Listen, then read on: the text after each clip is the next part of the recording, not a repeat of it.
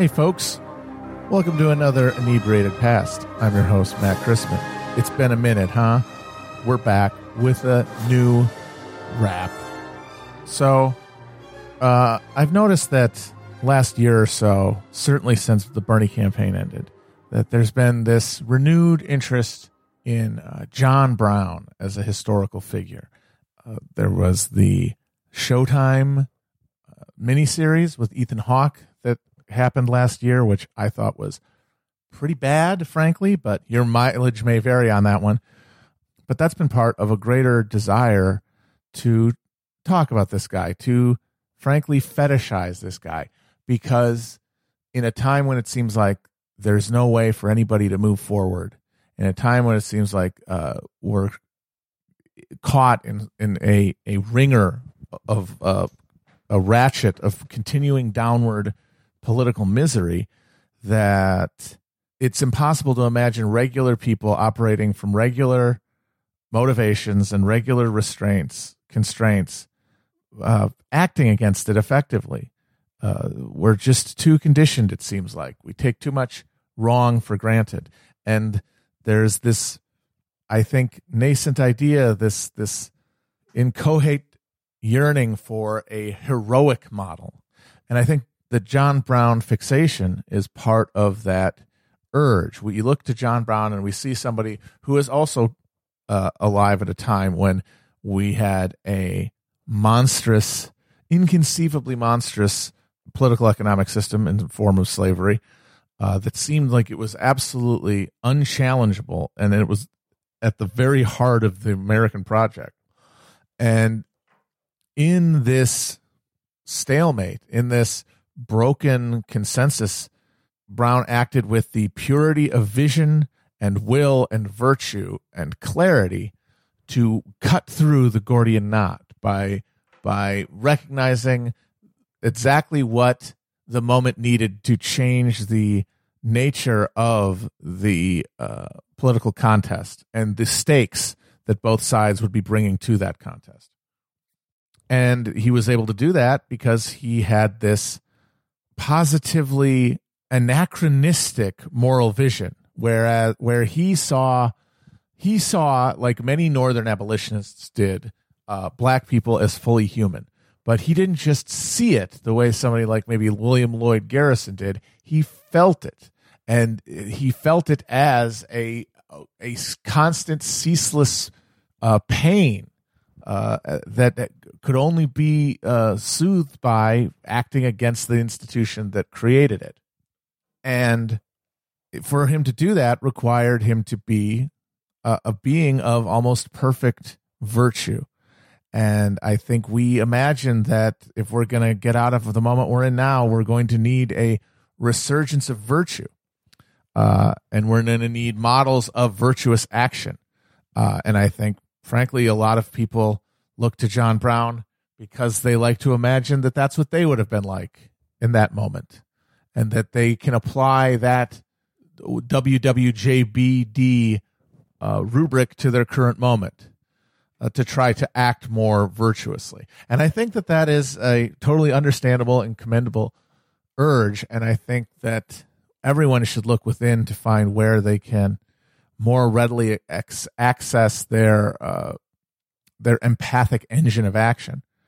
Uh, but I think today it'd be more interesting to talk about another figure of the Civil War era, uh, a figure who I think was a force for good in a way that very few people were during the time, uh, as we would, you know, examine it from the distance of, of uh, centuries, or a century and a half, I guess. Uh, but not, emphatically not, a paragon of virtue. Emphatically not someone who was from a young age burning with a righteous fire the way that John Brown was. Because the arc of uh, this person, I think, is much more relatable uh, to the average person. Uh, much more relatable to their lives and their imperfections and and their weaknesses, and also speaks to another crucial ingredient that we're going to need to move forward politically. Not just virtue, but opportunity. Uh, because uh, what we have with the person I'm going to be talking about is someone who was refined towards grace, I guess you'd say, by experience, not by some internal uh, moral honing beacon like John Brown had.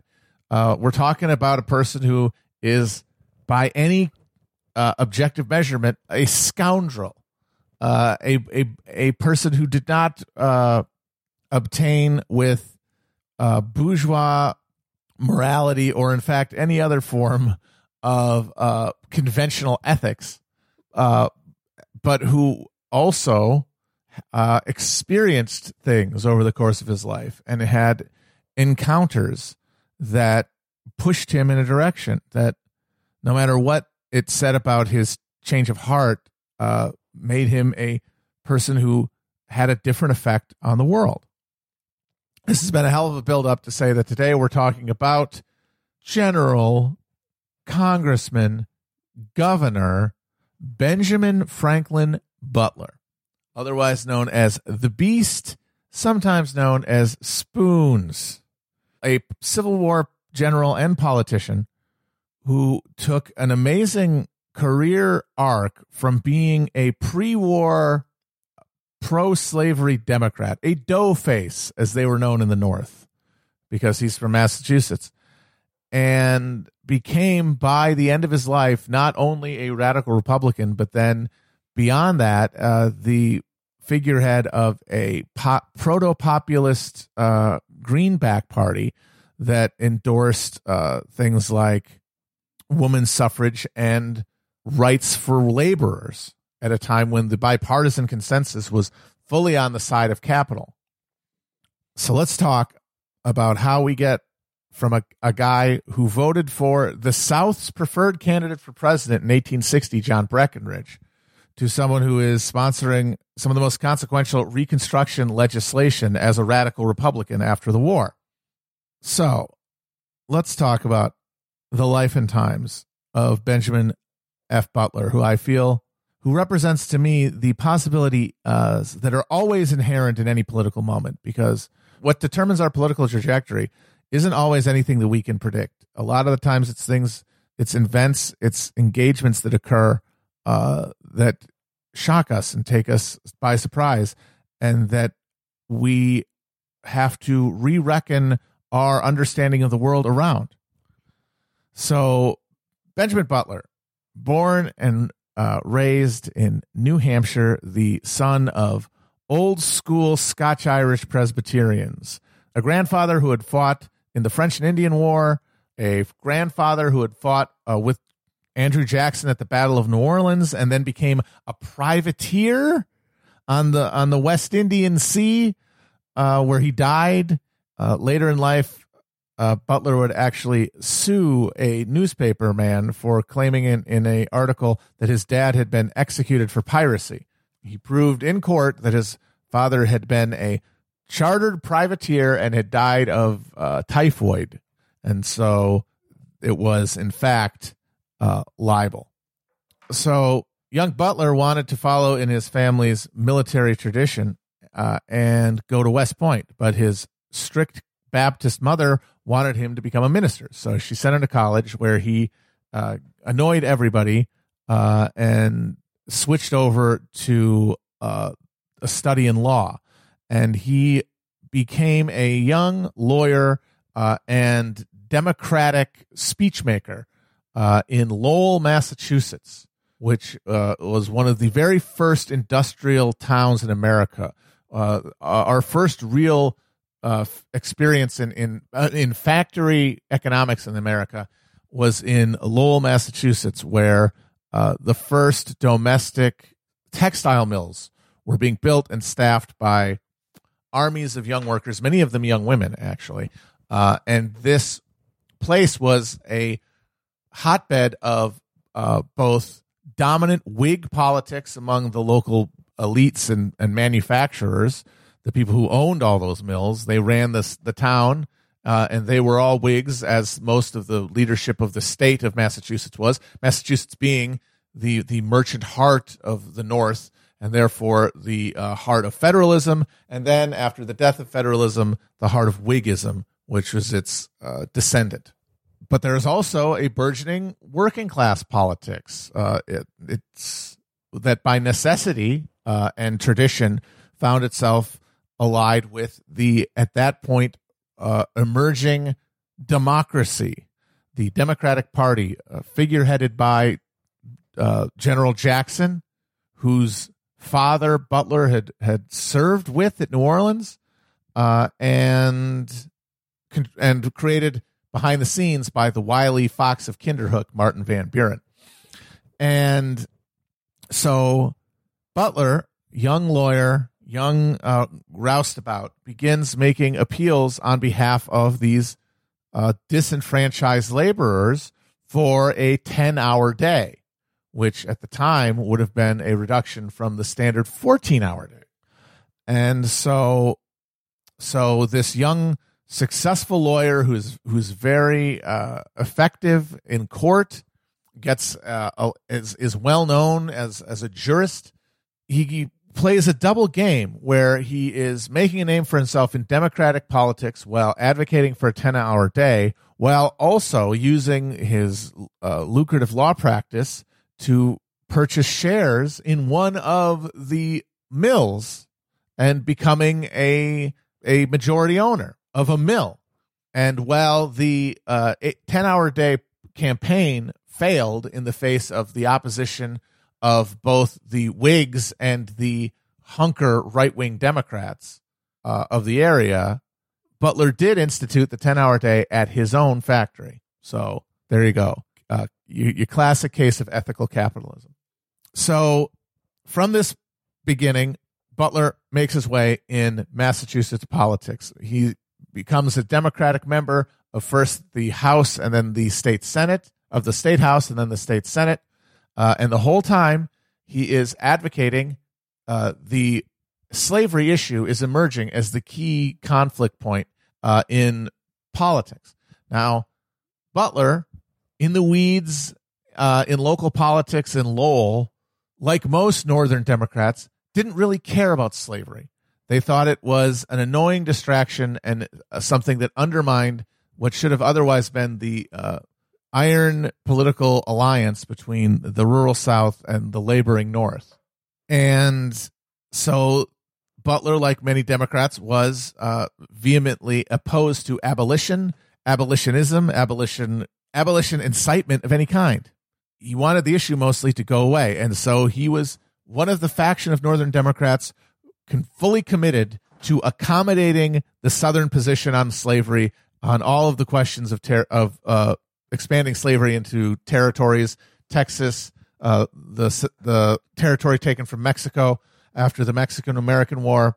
At every point, there was a faction of Democrats whose entire instinct was to let the baby have its bottle. Who really cares about slavery? I care about my local political races, my local patriot networks, my war with the bank or whatever the fuck. And they were known derisively by the uh, more anti-slavery Democrats uh, as dough faces, because their faces could be molded like dough because of their lack of principles. The dough faces controlled the Democratic Party all the way in the lead up to the Civil War. The presidents who precede Lincoln in the White House are a murderer's row of do- Northern dough faces. Franklin Pierce of uh, New, New Hampshire, and uh, James Buchanan of Pennsylvania.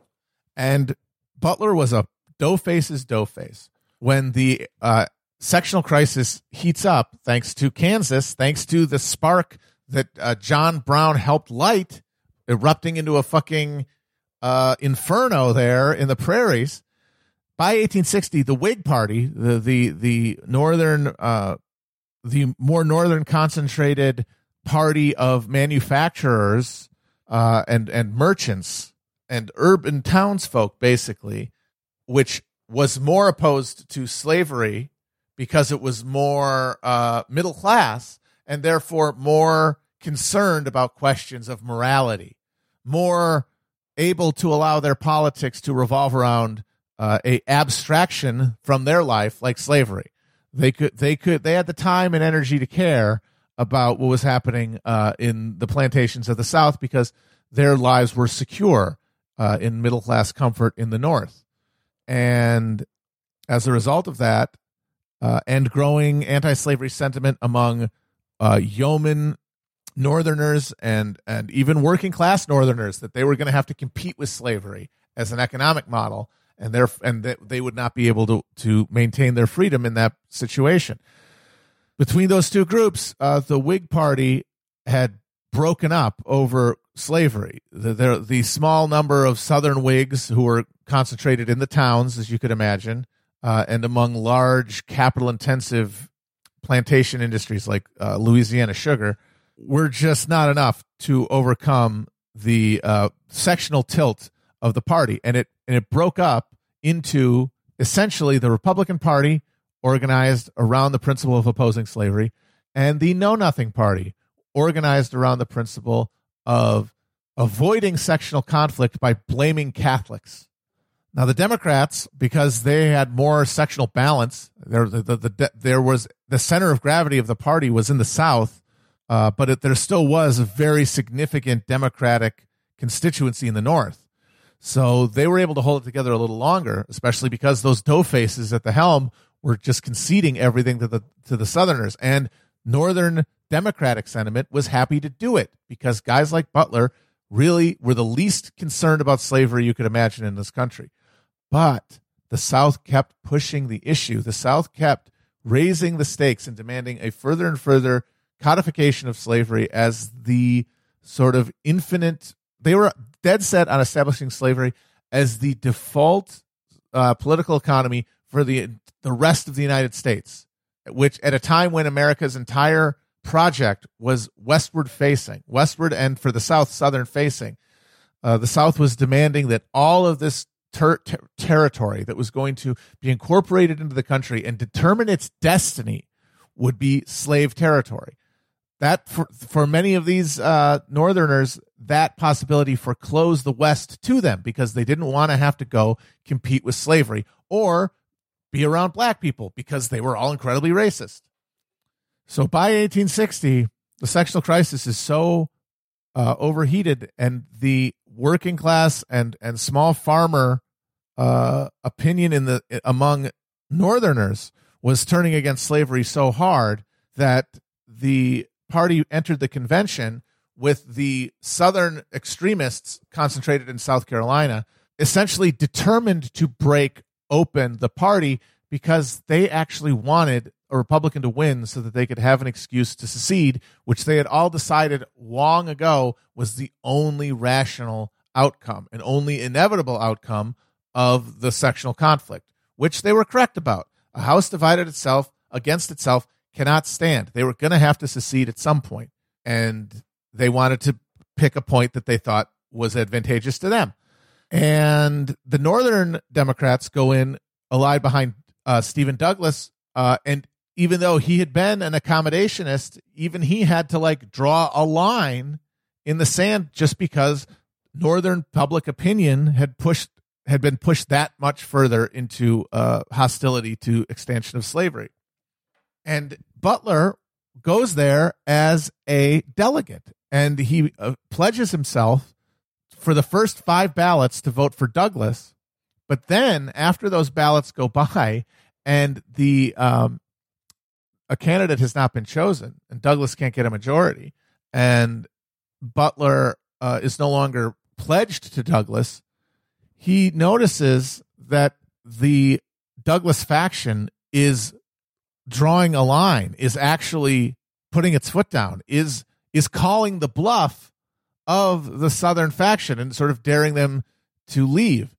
And Butler, who is fully committed to preserving the Union at all costs and doing whatever it took to placate the South to make that happen, decides that he's not going to vote for Douglas anymore. He's going to vote for somebody who wasn't even really in the running, uh, but who he knew personally as a uh, a virtuous person who, yes, was a Southerner, yes, was a slave-owning planter, but was also a gentleman who had told Butler in pro- confidence he, that he would not support secession. Uh, and so on the sixth ballot, Butler starts announcing when they come to him that he is voting for Senator Jefferson Davis. So Butler votes for Jefferson Davis on dozens of ballots as they try to get a majority. Eventually, the whole thing breaks down. The Northern Democrats nominate Douglas. Southerners nominate a, uh, a the vice president at the time, John C. Breckinridge, who ran on a maximal Southern demand for assurances of slavery's extension into the territories, but who also disavowed secession as a as a remedy. So after that happens, Butler endorses Breckinridge, runs for governor on the Breckinridge ticket, which of course got a fract a handful of votes, because by this point Northern opinion is fully set and the Republicans sweep the North, uh, especially Massachusetts, which was the eastern headquarters of Republicanism. So the country is at war. Butler's dough-face butt-kissery has failed in its goal. The South is taking their toys and leaving. What is he to do? Well, like many Northern Democrats who went down to the wire insisting that the South needed to be placated at any cost, once the secession happens, snap to and affirm their commitment to the Union. Because for a guy like Butler, unlike the Southerners, the point of their political collaboration, the reason that guys like Butler collaborated with the South, is because they wanted uh, to succeed politically within the framework of the United States, which they uh, thought was the proper expression of America's political uh, will. They believed its ideology, and there was nothing in conflict between its power and their pursuit of power within its structures. For the Southerners, for the Southern Democrats, uh, the Union was always a convenience. The Union was useful to the extent that it allowed slavery to persist, because slavery slavery was the political economic foundation of a separate identi- a separate political entity. It was formerly part of the United States, but it had never been it had never been assimilated. That assimilation had been resisted all through American history. The Constitution was created explicitly to prevent the assimilation of the of, of slave agriculture uh, into the greater American political project. And so when the South decides that they're going to destroy the Union, guys like Butler, this is not a dis- difficult question. The point of kissing you people's ass about slavery was to keep America going, to keep uh, a, po- a political coalition together that could seize power. What the fuck are you doing? In fact, you're blowing it for us. Now every Democrat looks like a fucking traitor, you assholes. Uh, and so Butler snaps to, immediately goes to work getting himself a commission in the Army. Uh, and he, he had been uh, a commander of a uh, civil militia unit, sort of like a proto-National Guard thing, Uh, before the war, which is very common among prominent citizens uh, in in small towns, being like the commi- l- militia commander is sort of like being chief of the J Cs or the, the Elks Club or something. And they'd get together and march around and stuff. Uh, so, but he and he had but he had never gone to West Point, and he had no formal political uh, he had no formal military training, uh, and so he doesn't really have any uh, claim to the office, but. Uh, he does have connections to the Repu- Democratic Party, and one of those, and some of those Democrats were being integrated into the Republican Party and, and, and, and into government. One of them was the Secretary of War, Simon Cameron, and Cameron intercedes to get the governor of Massachusetts, who is a Republican who hated Butler, uh, a brig- commission as as a brigadier general. So he's commissioned as a brigadier general, but he doesn't have any troops. So what Butler does is he uses his connections to a local bank, which he'd made in all of his wheelings and dealings uh, as a mill owner and lawyer, uh, to advance uh, credit to the state to fund a militia company with the express proviso that Butler be the commander. And so the governor is basically stuck with him. So Butler is put in command of troops who are initially put in charge of occupying Baltimore, because Maryland at the point uh, was a slave state, but the states that were close, the slave states that were closest to uh, the Mason-Dixon line, uh, did not secede generally uh, because more than anything, they were too close to the military power of the United States to pull off the creation of a parallel uh, governmental structure and military the way that states were able to in the deeper South. So even though there were tons of pro, there's tons of pro-slavery sentiment in Maryland, uh, and especially in the city of Baltimore, uh, Maryland never seceded in part because U S troops occupied it from the second that the conflict began. And uh, that meant that Butler was sent to Baltimore to uh, assert U S authority over a, a, a very hostile region.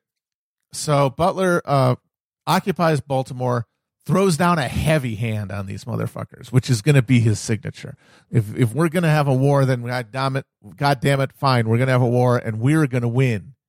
Uh, and so that gets him the enmity of uh, the press for being uh, overly harsh with his martial law. And he started already at that point getting a reputation in the South as a particularly savage Yankee. Butler uh, lays the smackdown in Maryland and for a time in Delaware. Uh, and even and in Delaware, though, interestingly enough, you see how at this point Butler is really still willing to uh, really meet the, the slave owner, owners halfway when he gets to Delaware, and the terrified planter elite tell him that they that there's a uh, slave uprising that's in the works, and that they're all going to get massacred, and that they're all afraid that the Union Army is there to help the slaves. And Butler reassures them by sending out troops. There is no insurgent. There is no insurrection. Nothing happens. Uh, but he he does a little demonstration for their benefit, which got him criticized by Northern Republicans. Uh, so he's getting it from both ends here. But uh, Butler goes to Virginia, where he shows that he is, in fact, yes, an amateur at war. He bungles a couple of battles. He starts getting criticized. He starts getting into arguments with other generals about who's responsible for what, uh, and he's making enemies. While he's in Virginia, though, uh, and occupying Fort Monroe, Butler first encounters runaway slaves in large numbers, because as soon as the uh, local plantations hear that uh, Union troops are in the area, Uh, enslaved people from the surrounding areas start making their way to the Union lines, seeking what they think will be freedom. Now, it had been the policy of the U S government at this point, wherever they encountered uh, runaways like that, was to return them to their masters. Because at this point, it's not a war against slavery. It's a war against treason. It's a war against disunion. And they don't want to raise the social stakes. And Butler, though, faced with this military exigency, uh, decides, using his legal mind, well, you know, so these guys claim that uh, that this is their property and that it's my responsibility to give it back to them. But they also claim that they seceded from the country that I represent, and that therefore I have no authority. I have no authority over them, and vice versa. So they have no right to ask for anything. And Butler determines these refugee slaves to be contraband of war, which uh, means that they are on the same level as as like bales of cotton or provisions that would be seized from an enemy. But this really solved a problem that the United States government really didn't have a solution for at that point, because the the, the existing system really wasn't working. Uh, and it, it and it was getting more and more absurd. I mean, you're literally you you are aiding the enemy if you have to return slaves who have run away from uh, at, behind enemy lines. And so Butler, without having to worry about the political repercussions the way that uh, Lincoln or someone would, just says unilaterally, "All right, uh, you guys, if you make it to the lines, you're free. Uh, and here's here's uh, here's a paycheck. We need you to." Uh, drive a wagon. We need you to uh, dig ditches, but we will be paying you for it and providing you with housing and food in a, instead of not doing that. And this ruffles feathers in Washington, too, because it's not something that had been signed up for, nothing that had been uh, decided in state, but it was it was a it was a response to conditions is what it was. And uh, and it made gave Butler his first encounter with uh, uh, black people in any large numbers. Uh, so Butler, for a few months, goes back to Massachusetts to raise more troops. Uh, and he gets into a big fight with the state governor because he wants to he wants to recruit an all doughface regiment. He wants to get a regiment that is entirely made up of both uh, Protestant and Catholic American Democrats who had opposed the Republicans to the end. Uh, guys like him, because he wanted to prove their uh, loyalty. And the governor, who is a Uh, who is a absolutely hyper-partisan Republican, uh, the governor, John Andrew, uh, doesn't want that. They have to have a big fight over uh, who, over who gets to appoint officers.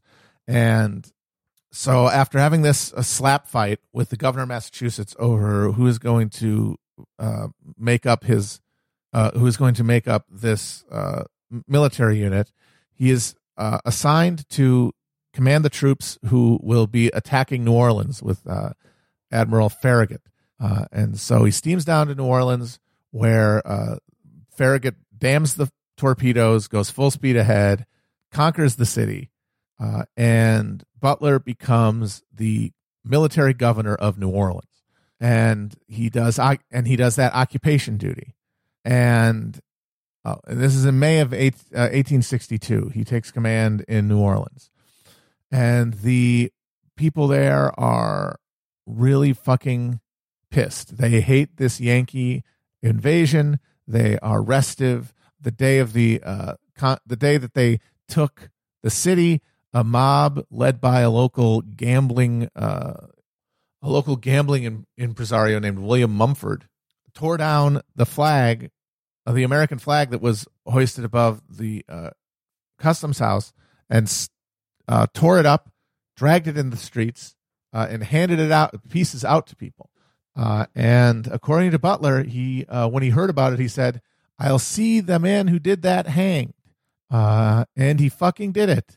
He actually did it. It took him a while, but uh, he found and executed a guy for tearing down the American flag. The entire time they was they were running up to the uh, moment of it occurring, everyone in town assumed he wouldn't do it. There were mobs in the streets demanding that he be released. Uh, everyone assumed that it would just be too monstrous and too incendiary an act for him to carry out. Uh, and everyone asked him for clemency. And then the day of the hanging, Mumford gave an impassioned speech about his patriotism and how he did what he, he felt what he did was right. You know, some real uh, Sidney Carton stuff. And everyone turned to Butler, assuming that he would give the glad hand and say, "All right, never mind. Don't do it again." But instead, he just does the fucking communist thumbs down and they hang the motherfucker. And it causes outrage not only throughout the South, but in the North and in Europe. Uh, and in fact, uh, the Confederate government of Jefferson Davis, who he voted for at the convention in eighteen sixty, put a ten thousand dollars price on his head that he, if he was to be captured, he'd be executed. And it And anyone who uh, brought him in would get ten grand. He also issued an order after a number of high society Dianes of New Orleans showed their ladylike nature by spitting on uh, and attacking uh, the occupation troops, who, by virtue of the social mores of the time, were restrained from responding. Uh, an incident that culminated with Admiral Farragut getting a chamber pot dumped on his head from a balcony led Butler to issue Special Order twenty-eight, which said that any woman in the city who did not show proper courtesy to an American soldier would be treated, quote, as a woman of the town plying her avocation, which is Victorian for walking the streets, meaning that they could uh, be disrespectful in their treatment in return, and in fact, maybe even arrest them. And it instantly caused a, a huge fur, furor, and outrage all across the South and even across the Atlantic, Butler was denounced in Parliament by the Prime Minister, Lord Palmerston, for his crude and unchivalrous behavior. But Butler pointed out the rest of his life, there were no more spitting incidents. The ladies treated his troops with respect because they didn't want to see themselves brought low because they were fancy, uh, rich ladies with parasols. So it wasn't just a heavy hand, though. Butler also did a heroic job uh, with sanitation uh, and introduced a strict quarantine and uh, garbage disposal process that significantly reduced yellow fever in the city, which was largely a, a military exigency because uh, Union troops are from New England and, and the and the Northeast, Northwest. Uh, they don't really have exposure to those tropical diseases. And a lot of the Confederates were sort of just hoping that the entire garrison would just die off of yellow fever the way that the Leclerc expedition did in Haiti. Uh, so Butler, to avoid that, made sure that the rivers ran clear, and it saved a bunch of lives. But that did not make the local uh, elites happy. They hated him. Not only did he, in addition to these outrages, he censored newspapers. Uh, he seized a tremendous amount of cotton uh, from local uh, producers that he claimed was going to be smuggled, uh, uh, often without evidence. Uh, he actually then would have this cotton auctioned off with the proceeds going to the military occupation. Uh, and he had his brother, Andrew Jackson Butler, who, who was uh, also who was also an officer in New Orleans, bid secretly for them and get them at super low prices and then sell them on the open market. So he's hustling. He is a hustler. He's confiscating personal property that he claims is, is en route to being smuggled. That's how he gets the nickname Spoons, because he was accused to have stolen a set of fine china or a, a, a set of fine silverware from uh, a, a, a aristocratic New Orleans lady. Uh, they hated him so much that they put his picture on the bottom of chamber pots so that they could literally shit in his face. Uh, the other nickname they gave him was Beast, because he was he was a perfect example of the brutal ungentlemanliness of Yankee culture. Like, he was the avatar of everything that Southern gentility was supposed to defend against. Uh, they really did feel in the South that they were protecting a way of life around a uh, a manner that involved personal honor and personal propriety as presiding e- ethics. Of course, they could do that because it was all built on top of literal human misery. And what else are you going to do but sit in your fucking uh, sit in your fucking veranda and figure out ways to feel vaguely uncomfortable? It's your only fucking option. And so a guy like Butler coming down and just laying the smack down without sentimentality, without any respect for chivalric codes, he was a one-man representation of what commerce did to you, what being a, a merchant, what working, uh, what dealing with capital will do to you.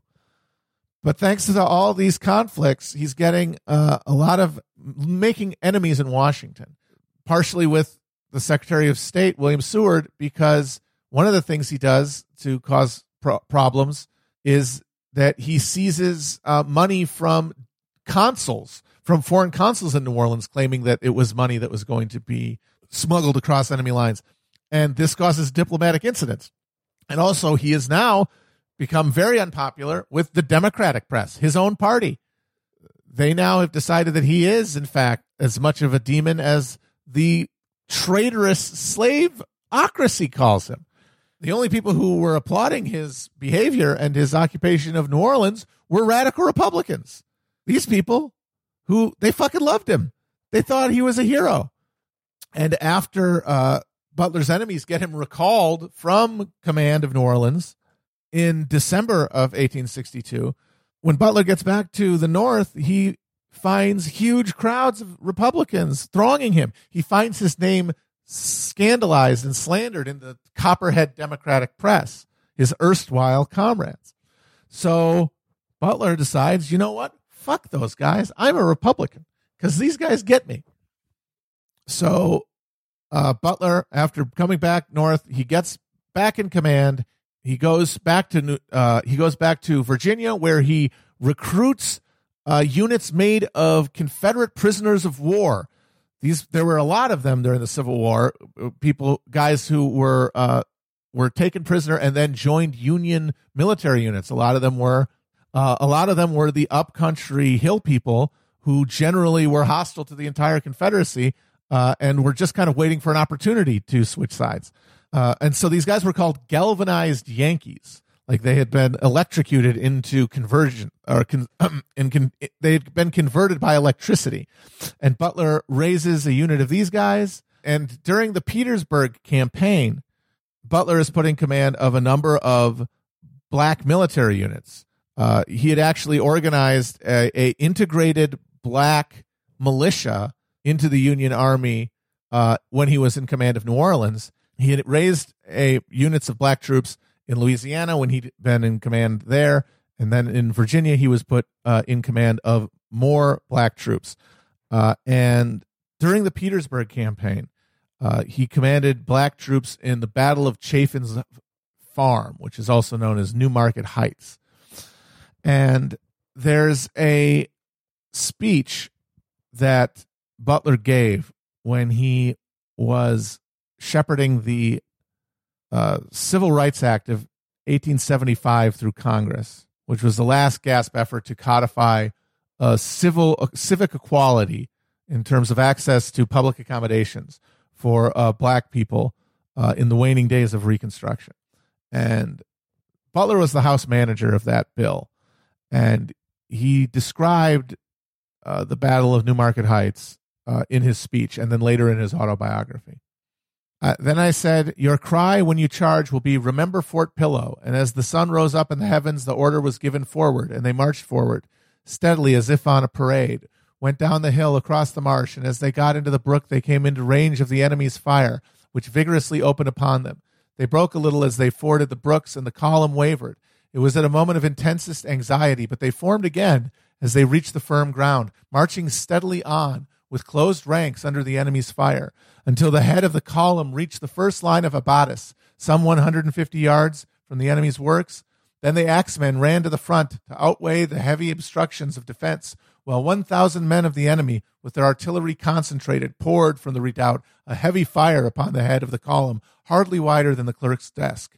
The axemen went down under that murderous fire. Other strong hands grasped the axe with their, in their stead, and the abatis is cut away. Again, at double quick, the column goes forward to within fifty yards of the fort to meet there another line of abatis. The column halts, and there a very fire of hell is pouring upon them. The abatis resists and holds. The head of the column seems literally to melt away under the rain of shot and shell. The flags of the leading regiments go down, but a brave black hand seizes the colors. They are up again and wave their starry light over the storm of battle. Again, the axemen fall. But strong hands and willing hearts seize the heavy, sharpened tree and drag them away. And the column rushes forward, and with a shout which now rings in my ear, go over that redoubt like a flash, and the enemy never stopped running for four miles. It became my painful duty, sir, to follow in the track of that charging column.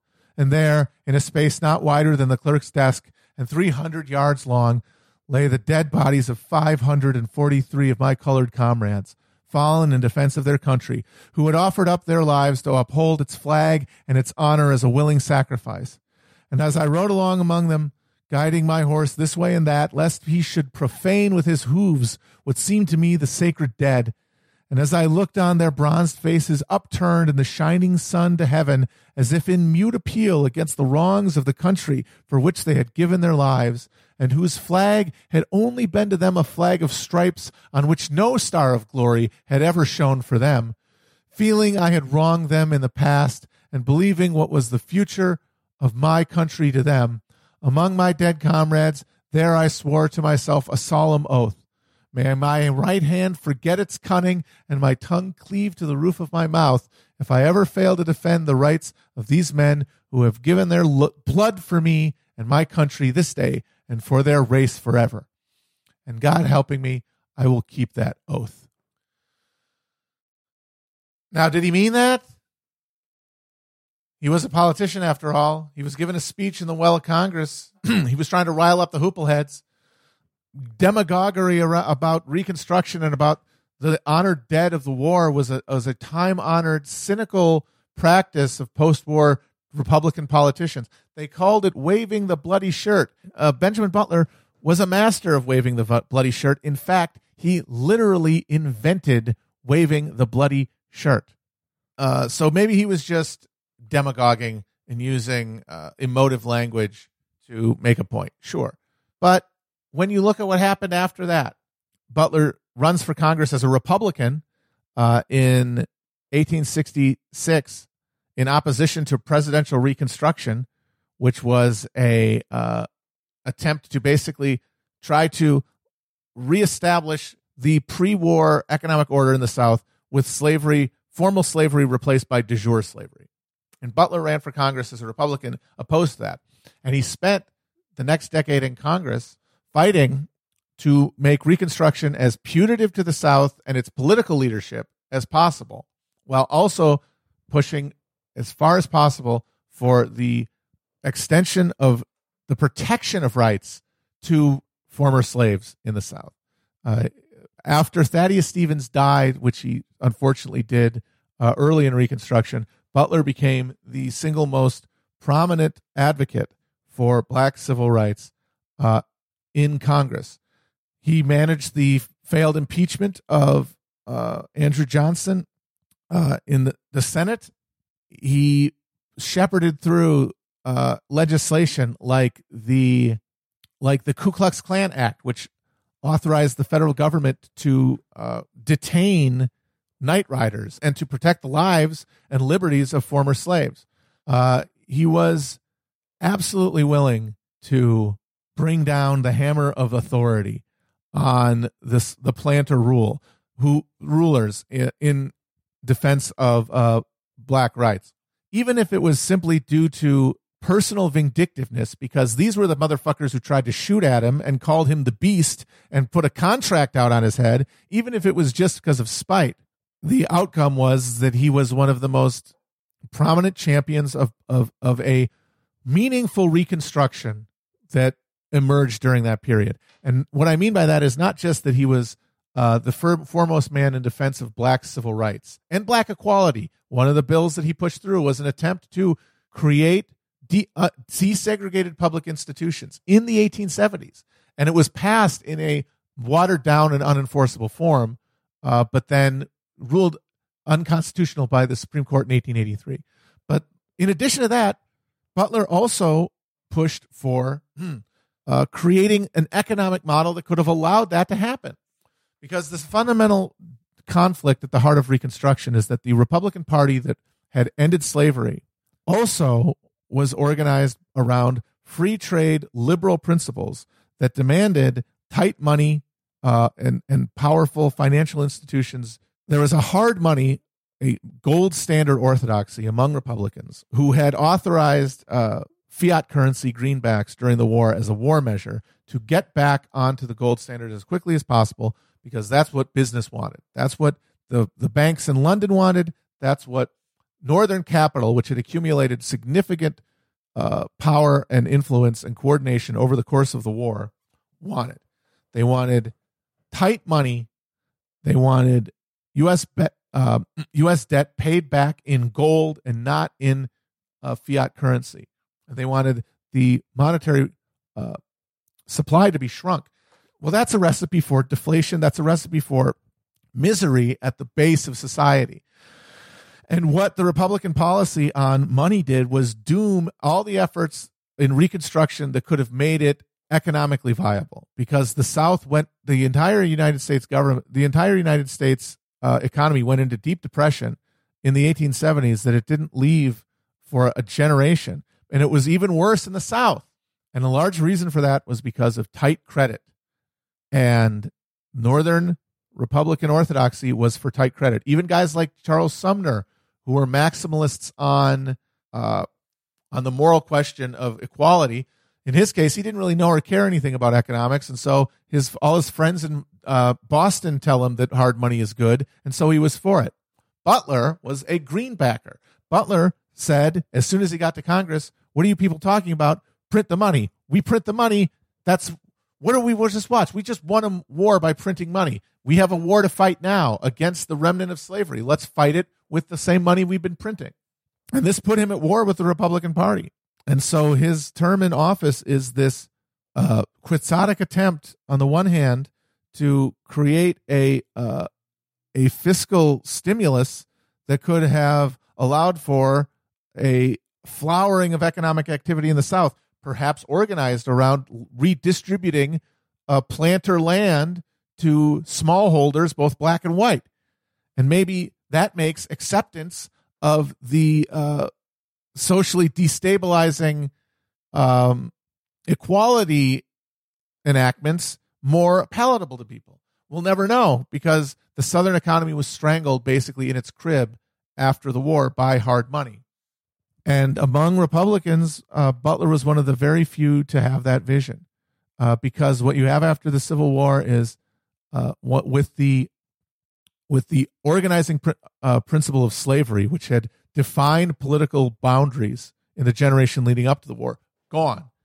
The uh, the parties had to find a new basis for existence, and the Republican Party, being as it was, based primarily among that urban middle class who opposed slavery on moral grounds, but who were direct and indirect beneficiaries of the capitalist mode of production that, that, that was emerging. And it had no interest in seeing economic power, as in control of capital, closer to the hands of regular people. Because while greenbackism isn't, of course, socialism, in this context, when the American labor movement is inchoate, unorganized, and the political system doesn't really have a, a vocabulary for socialism within it, greenbackism it becomes the stand-in for that impulse towards common ownership of capital, just in the American vocabulary.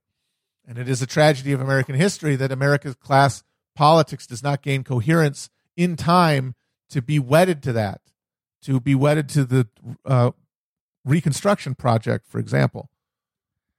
And Butler ends up becoming a greenbacker. He runs for governor a number of times in Massachusetts on a fusion Democrat greenback ticket, and eventually wins. He gets one term as uh, governor of Massachusetts, one two-year term before uh, the Republicans gather steam, get their shit back together, and beat him out of office after obstructing the hell out of him. And then he ran as a greenback candidate for president in eighteen eighty-four. While he's losing the the uh, while he's losing the governorship, he runs for president on the tickets of the Greenback Party and the Anti-Monopoly Party, after challenging Grover Cleveland for the Democratic nomination and uh, failing to secure it. Uh, he doesn't get a lot of votes. He only gets one hundred seventy-five thousand votes of the ten million cast in eighteen eighty-four. But he articulates within his political person the third way, the way not taken, out of the conflagration of the Civil War. Because you see, after the Civil War, the Democratic Party cohere into a party of urban machine politics and Southern white reaction, uh, accommodating capitalism from like the, the precarious position. And the Republicans become the party of finance capital. Uh, and that the the death of slavery becomes, in retrospect, uh, just part of the project of capital rationalizing human interactions, uh, getting rid of these these inefficient quasi-feudal structures and replacing them with liberal contract relationships. And that was what a lot of the people who uh, made up the Republican Party had always sought. But Butler, who didn't start the war as a Republican, who actually fought the war and had experiences during that war and encountered things. The experience of, of the war that, that Butler had fused the, poli- the the populist politics he's had he'd had as a member of the democracy before the war to a greater understanding that the natural extension of his politics then, back then, the thing he really cared about, was embodied in a full civic, civically equal society where uh, there is no caste or class. And that that facilitation of that comes from the uh, liberation uh, of the people from actual bondage, be it slavery or wage slavery. And that is a that is a thread. It's a golden thread ideologically that runs through the Civil War. And very few people of power uh, organized around it because there was no real uh, percentage in it. All of the power and influence went in the other directions. And it was the lonely few who stood out there. And Butler was one of them. Now, part of it might have been because he had a real change of heart over the course of his life, and uh, and it made him into a more, you know, empathic person.